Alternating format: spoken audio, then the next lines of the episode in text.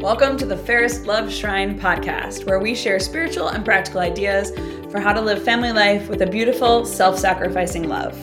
In this episode, we're talking with Illinois based licensed marriage and family therapist Doug Hinderer. Today, we're going to talk about the Christian foundation of marriage. Welcome, Doug. Thank you, Katie. It's great to be here.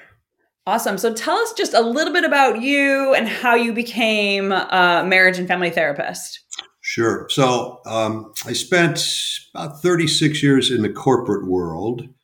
And then about five years ago, I was able to transition out of that and into marriage and family therapy, which is a dream I had really since I graduated uh, college in 1979, but uh, I got married right out of college and babies started showing up and I needed to make real money and there was no money for graduate school. So I put that dream on hold for about 36 years. And then finally, five years ago, I was able to hit the go button. And so this is what I'm doing now. And I intend to keep doing this till the day I die. It's, it's very rewarding work.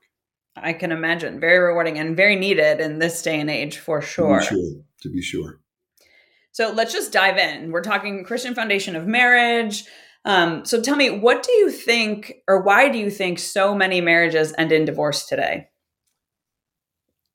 You know, that's a great question because if we can get the answer to that, we can make a real positive difference in the world. I think a very foundational problem is couples don't have the, a true understanding of the nature of marriage and they mm-hmm. go into it with a set of expectations that just can't be realized. And so they really don't understand marriage or God's design for it.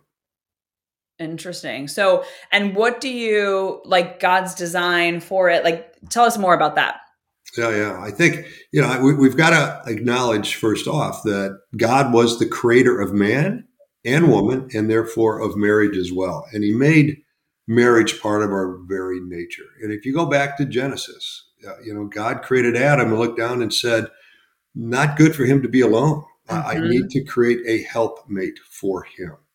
And so he he created a, a, a, woman. He didn't create, you know, another guy that he could hang out with on Sunday afternoons and watch football. Mm-hmm. You know, he created a, a, a, woman, so someone that he can unite with and form this this whole. Right, and so you know we've got to we've got to go into marriage understanding what God created it to be and what it what it is and what it isn't. And and so, mm-hmm. you know, the the happiness comes from conforming ourselves to God's divine plan.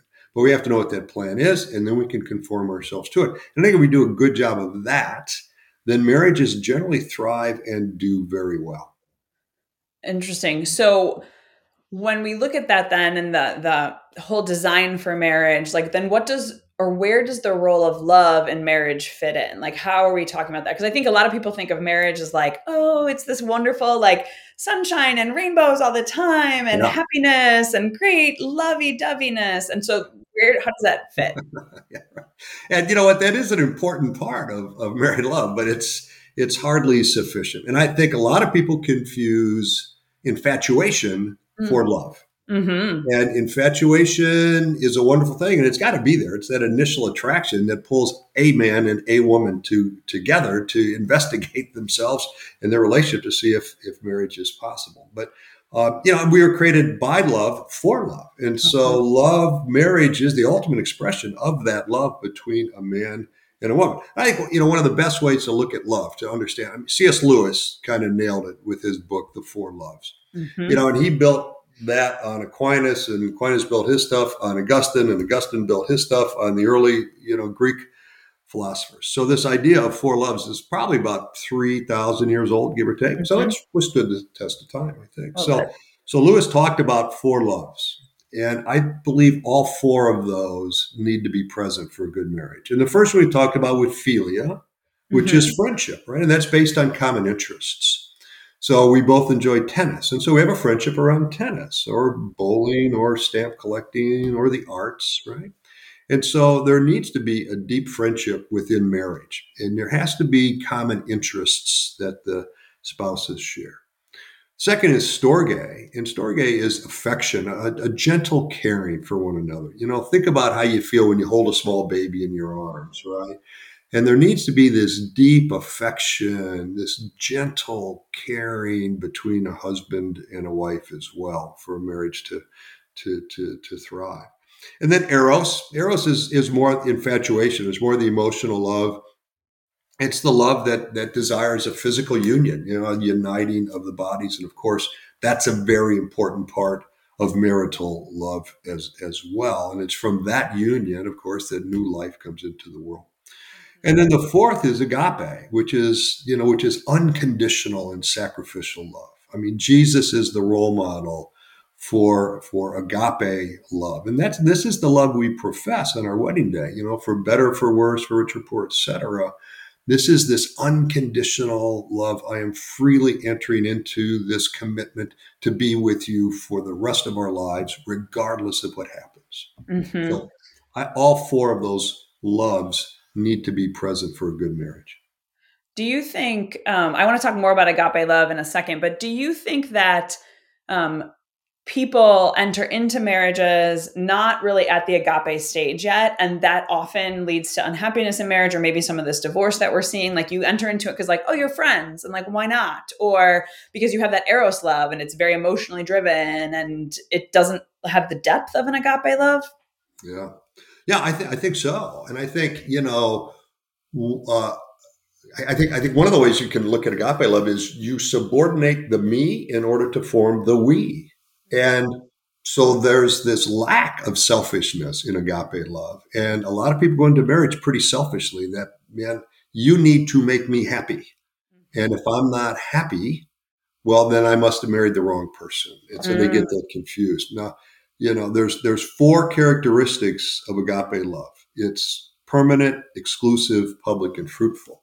So so permanent, right? And and the church is always taught this clearly from the, from the beginning of the indissolubility of marriage. It is a mm-hmm. permanent, it's a permanent union, right? And so in Matthew's gospel, it's clear. I mean, you know, he, he wrote, so they are no longer two, but one flesh. Therefore, God is joined together. No human being must separate.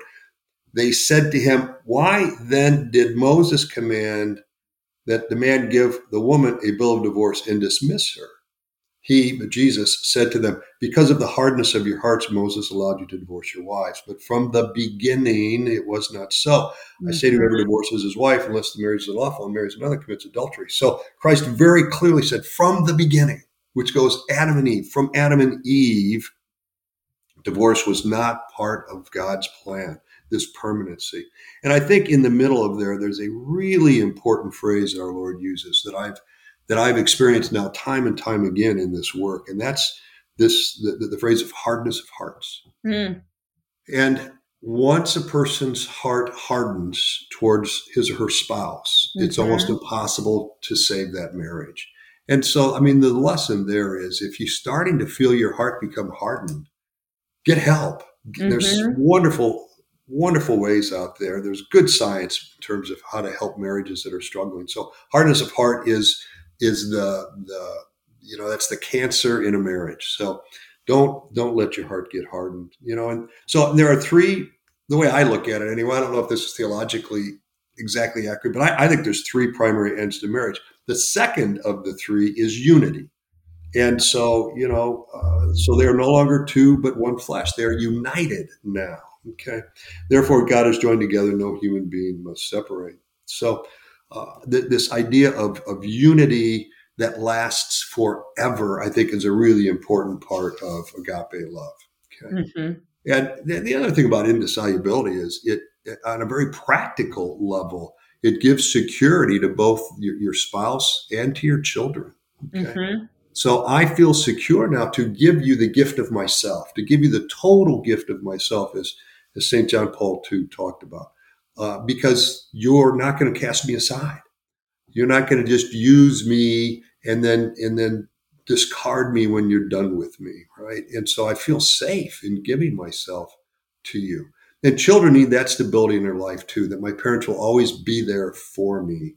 Um, and uh, so it makes it easier. Children who grow up in, in broken homes or single parent homes have a lot of other struggles in life generally that children who've grown up in intact uh, families don't have. You know, that's why there are no ifs in the wedding vows, right? There's no, there's no, I will stay with you as, as long as yeah. you know, or this or that, or if, but if you do that, I'm, I'm going. There are no ifs, right? It's, it's, it's indissoluble. It's permanent.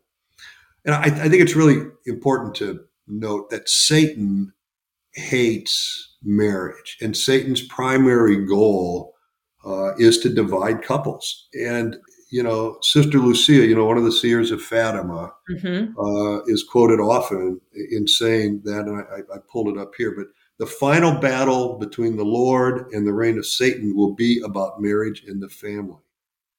Don't be afraid, she added, because anyone who operates for the sanctity of marriage and family will always be contended and opposed in every way, because this is the decisive issue.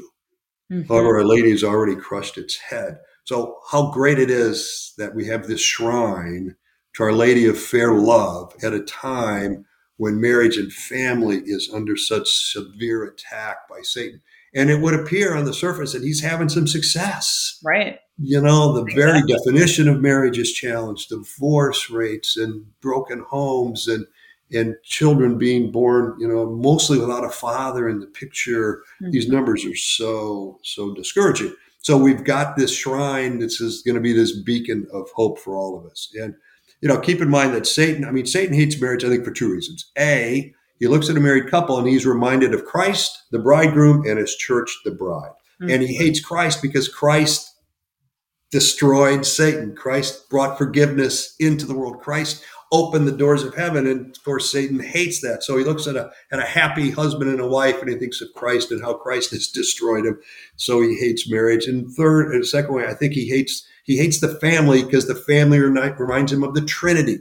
Sure. You got the Father, you got the Son, and the love between them results in a person, in the third mm-hmm. person of the Trinity, the Holy Spirit.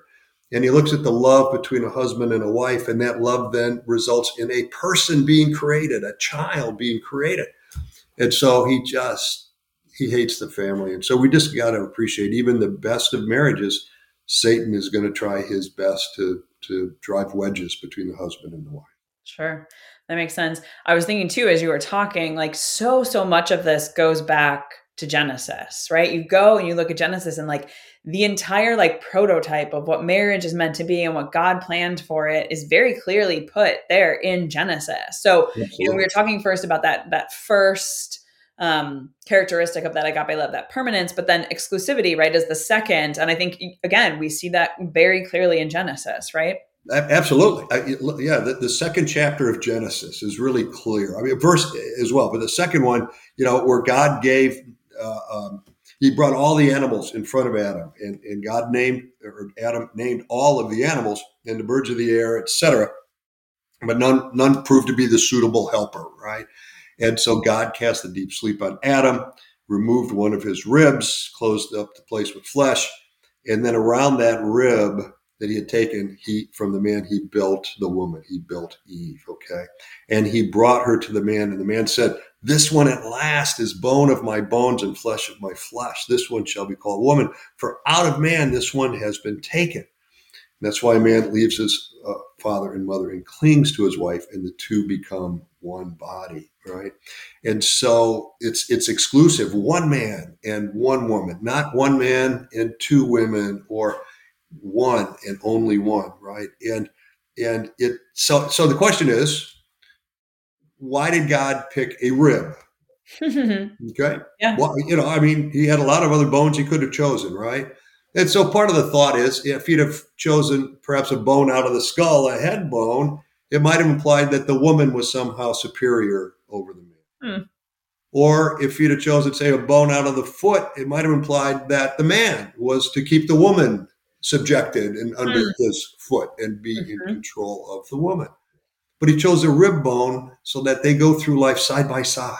Mm. The bone from the rib, from my rib, just goes horizontally into the woman's rib, and now we go through life side by side.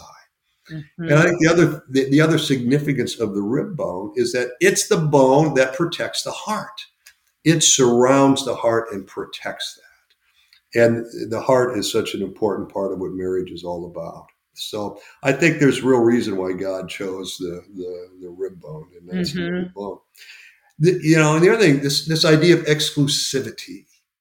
is so important that God actually gave us a commandment to protect it. He gave us the ninth commandment do not covet thy neighbor's wife, right?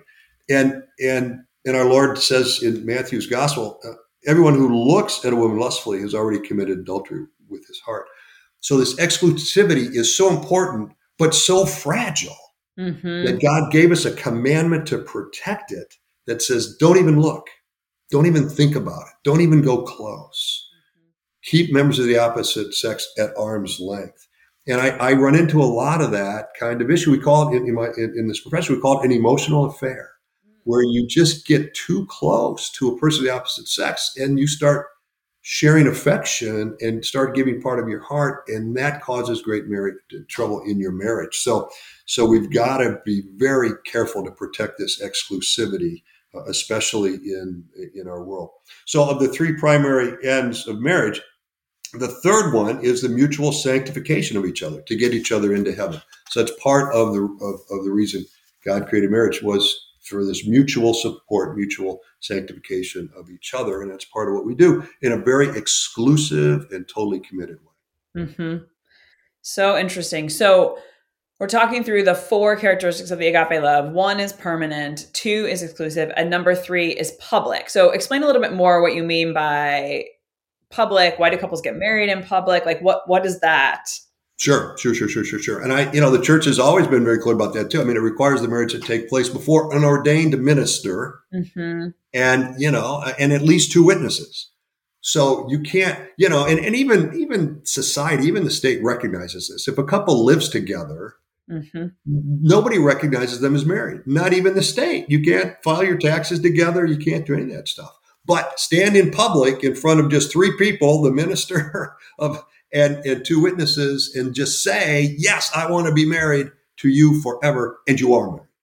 And so it's, it's important to make this public declaration that my identity now is changed permanently and exclusively with this one person. So I am no longer Doug Hinderer. I am now Doug Hinderer husband. And you can never separate that now from my identity. I have permanently given up the status of a single man and have taken on the status of a married man. And so we exchange vows, right? So we enter into this agreement that this is my love for you and this is how I will honor you and love you every day of my life. We generally wear wedding rings. So that's a public statement that I have entered into this irreversible, irreplaceable relationship with a with another person for uh, with in my case with a woman for the rest of my life. And we go through life side by side. Generally, there's a change of names, and generally the woman takes takes the man's name to signify we are now one. The two have become one. Right. And so it's very clear that, that we do it publicly and we and for everybody to know that marriage is from God and it leads us to God. Okay. And so it's a public declaration that we enter into freely, but irrevocably and exclusively. Mm-hmm. Um, and then let's talk about the fourth one. Um, the fourth kind of this characteristic of an agape love, which is fruitful. Um, and and what does that mean? Yeah, yeah, yeah. I mean, fruitful. I mean, agape love is diffusive, right? It it, it demands to to spread. It demands. It's contagious. It, it it it wants to grow and to increase and and and share itself, right? And that's the fruitfulness. So, you know, when I'm working with couples, I often ask them, you know, what was God's first commandment that he gave to mankind. And some people say, well, let's see, there were 10 of them. So maybe it was, you know, love God and have no strange gods before you. Well, there are more than 10 commandments. But the very first one is in the first chapter of Genesis, the 28th verse, where God says, uh, God blessed them. And God said be fertile and multiply, fill the earth and subdue it. All right. So I don't know how many verses there are in the Bible tens of thousands, maybe hundreds of thousands. There's a lot. The 28th one and the first commandment was to bring new life into the world, to be fruitful. Okay. So that is of the three primary ends of marriage. That's the first one. He brought Adam and Eve together and he said, bring new life into the world. And so that's that's the first the primary end of marriage. And because marriage is a life giving reality, right? Um, it's a sacred and a holy state through which God brings new life into the world. And so, in a very real way, the decision to marry is also the decision to have children. Those are not two separate decisions, they are one and the same because that's how God created that. You know, Pope Pius XI, um, uh, in one of his encyclicals on, on marriage, said, Among the blessings of marriage, the child holds the first place, the very first place. And, you know, these children are destined to populate heaven. And, you know, uh, somewhere I, I, should look it up, but I, I, don't know. Somewhere in Paul, one of Paul's epistles, you know, he asked, I think maybe it's the Romans, you know, what have you, what do you have that you haven't received? Right? Everything you've got is a gift from God. So what can you possibly give back to God that he didn't give to you first? Well, I think I think there is some one thing we can give God that he hasn't given us first. And I think that's a human life you know, and realize, and again, I'm not a theologian, so uh, this may not be theologically correct, but my view of the world is the last thing God created was Eve, was the woman. And I think that was his last and his greatest creation. And he put all of the beauty of all of his created world into Eve, which is why all Adam needed to do was look at her and say, Yes, this is who I want to unite myself with for all of, of my time on this earth, right? Just by her sheer beauty alone. I mean, you know, Adam didn't say to God, well, you know, she looks pretty good. I think I'll take her down to Starbucks. We'll get a coffee. I'll get to know her a little bit. I'll get back to you about whether or not, nah, just on eyesight alone. yes, this is who I want to unite myself with for all of eternity. So, and he hasn't, God hasn't created anything since then, with the exception of the soul, the immortal soul that each of us have. But he doesn't create the soul until after we give him the body, after we give him a human body, then he creates the soul. And so, in a very real way, we participate in the act of creation. And I think God almost waits for, he does, he waits for us. We create the body, he creates the soul. And yes, the child is a gift from God, but I think it's also our gift to God because each of these lives that we give him are destined to worship him for all of eternity in heaven. And I think that's that's a that's a scary thought that God has given us that power, but we can actually give God a gift that will be with him for all of eternity. So that's the fruitfulness, I think, of uh, uh, of of married life that's so critical and that often gets overlooked. I think in our world, where children are often viewed as as a burden or something that gets in the way of my freedom as opposed to the very purpose why i am here is to is to give the gift of these children to god mm-hmm. it's so interesting as we're as we're talking through these four characteristics of the agape love and what you were saying earlier how much kind of satan hates marriage and you can kind of see if you look at each of these individually like how satan is attacking each of them you know the permanence but now we have prenups and we have so much divorce and so many people who are entering into marriage being like, well, if it doesn't work, not a problem, I can get out. Or the exclusive, which, you know, I think even in just our like current lingo, we downplay that in the sense of like work wives and work husbands, where it's just something that I'm someone I'm really intimately close to at work. And therefore it's just it's degrading just a little bit the real wife or the real husband or the idea of that, which maybe isn't even present yet. Um, you know, or even the public aspect that, you know, a lot of people don't wear rings anymore or don't, you know, like it's just, it's very interesting to see how kind of Satan can hit each of these yeah. and just worm his way in.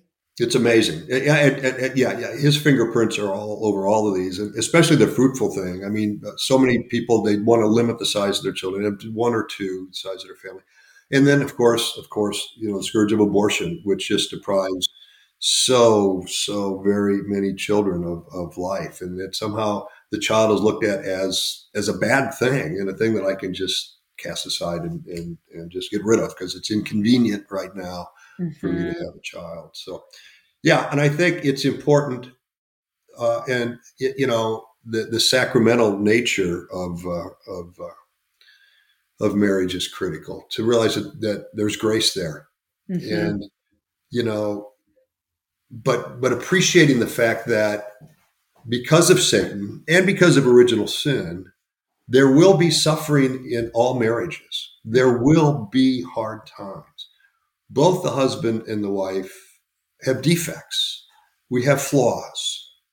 Uh, we're not as virtuous as we should be. You know, we lack virtue and we have our vices. And those things will lead to conflict between a husband and a wife. That doesn't mean it's a bad marriage. That means we're flawed and we're defective and we're victims of original sin. And Satan is constantly whispering in our ear to focus on the negative, focus on what's wrong with your spouse, focus on the fact that they didn't smile at you this morning when you got out of bed, focus on the fact that you know they didn't say they didn't give you a cup of coffee when you asked for it right away. You know focus on the negatives and not the positive. Um, and so that that doesn't mean you made a mistake that doesn't mean you married the wrong person and you know and even just factually right we know about half of all marriages end in divorce in our country the divorce rate for second marriages mm-hmm. is about 67% Oh, wow. So it doesn't get better the second time around. The divorce rate for third marriages, 75%. So, right. So practice does not make perfect. Mm-hmm. And you've got the best shot at it with the one that God picked out for you from the beginning. And uh, so, I mean, that's the idea. So understanding what God's design is, and it's, it's, um, I, I, I like to say this to couples. Mm-hmm. Again, my opinion may not be theologically perfect, but God did not create marriage for your happiness. He created marriage for your holiness. He created marriage to get you into heaven because you need help to get there. You can't do it on your own. You need help. But here's the here's the secret. I mean, here's the deal if we do the holiness thing well, if we see marriage as the proving ground for us to grow in holiness, happiness is the byproduct of holiness. Mm-hmm. There's no such thing as an unhappy saint. Right. You know, there's no grumpy, there is no patron saint of grumpy, right? There's no like, no. this saint was the grumpiest person on the face of the earth, and now he's a saint. So you too can be grumpy and a saint. Mm-hmm. You know, holiness brings happiness with it. And so if we focus our intent, uh, uh, if we focus marriage as as the place where we're going to become holy, then even our crosses in mm-hmm. marriage are are are avenues for holiness. Mm-hmm. And that results in happiness. So the key I think is to understand God's design. If we do that, put that into practice, we will in fact have happy marriages with suffering attached, mm-hmm. but I mean, we'll still be happy. Yeah, to that point too, it's true. You don't hear saints of the grumpy, but you very rarely hear of a saint who hasn't suffered, right? In whatever way. Maybe they've gotten the stigmata, or maybe they come from a really hard, difficult family life, or maybe they were misunderstood in their, you know, community, whatever. Like, and yet they're still happy, they're still holy. Yeah. But they're still suffering a lot and that there's a lot of redemptive qualities to suffering. Absolutely right. For sure. I agree. I could not agree more. So, Doug, what would you say for people who are like, okay, I get it, right? Of the four types of loves, like agape is the one that I'm striving for. What are some easy ways to kind of to work at growing in that in general, whether you are married now, whether you are not married, whether you are widowed or a widower, like how can we grow more in agape love? So you know, well, first and foremost, I think is is prayer, right? I, I think we we we need to do a better job of praying for our spouse and about our spouse mm-hmm. and to ask god okay what what does my spouse need today what's going on in my spouse's life what stresses are they under at work or at home you know mm-hmm. what do they need from me today so i think I think prayer is is critical. I think the other thing, so virtue is very important. I think the most important virtue, now they're all important, of course, and it's hard to rank them. But I think the most important virtue in marriage is forgiveness. No one can hurt you as much as the person who you've given your entire heart to and your entire life to. Mm-hmm. And there will be pain there. Uh, unintentionally, almost always. You know, very rarely does a person wake up in the morning and think, how can I hurt my spouse today? Oh, that's what I'll, I'll go do that first. But we do hurt each other because we're tired and we're selfish and we're focused on what we want and, you know, we're impatient. And so we hurt each other. And so the ability to forgive is, is indispensable mm-hmm. in agape love. And uh, we have to get really good at forgiving. And the good news is our spouse gives us a lot of chances to practice the virtue of forgiveness. And I think if we look at that from a supernatural perspective, and if we grow in in, for, in, in forgiveness, uh, our marriages have a really good chance of being successful. Mm-hmm. Love it. Great. So thank you so much for sharing this with us. If you had um, one takeaway that you want our listeners to walk away from, one thing that you were like, oh, if they remember nothing else from this entire podcast, I want them to know, what would that be? Wow. Oh, man. That's a good right. question. You covered a lot of things, so that might be difficult to narrow down to one, but. Yeah, I would say, listen, um, I guess I would say, listen, marriage is here for your holiness and look at it as a vehicle to grow in your love of God. And the more you love your spouse, the more you love God. And I, I came across, uh, uh it was something written by a priest at one point, and he was talking to his to his mother about this lifelong marriage that she had, and which and she said she was praying once, and she asked God, how can I love you more? How can I love you more? Mm-hmm. And she heard, love your husband more. Mm. And I think that's the key, right? If you want to love God, love your spouse more. And the way for married people to love God is through loving your spouse. So I guess I'd put I would put that out there. I think that's a good takeaway. I love it.